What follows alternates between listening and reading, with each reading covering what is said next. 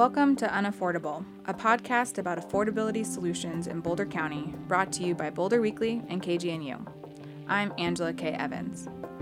The secret's out. Boulder, Colorado is beautiful, progressive, walkable, safe, and increasingly unaffordable. Since 2015, um, median home values uh, rose about two times the rate of the rest of the country in Colorado. Um, and about at about $458,000, the average cost of a home today in Colorado is pretty unaffordable to anyone making um, under $100,000. But Boulder's not alone in its affordability crisis. The need for reliable, affordable housing outweighs supply in many areas of the U.S.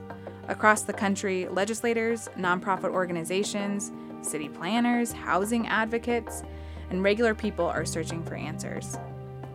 But also, if we can control the costs um, uh, that we're experiencing, then even if our income is not greatly increasing, you can st- still be, if not economically mobile, economically stable. Unsurprisingly, discussions about affordable housing can be confusing, with numerous programs, funding sources, and strategies involved. The amount of bureaucracy on federal and local levels can be intimidating both for those who need affordable housing and for those in the community concerned about it. But, as we've heard over and over in our reporting, there's no one size fits all solution to the affordability crisis.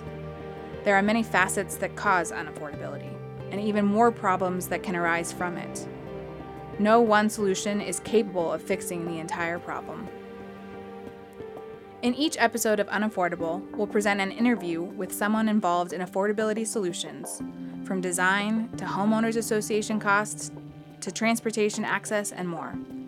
This is just one person's opinion on one aspect covered in our written series, which you can find at boulderweekly.com. Subscribe to Unaffordable wherever you get your podcasts so you can listen to each episode.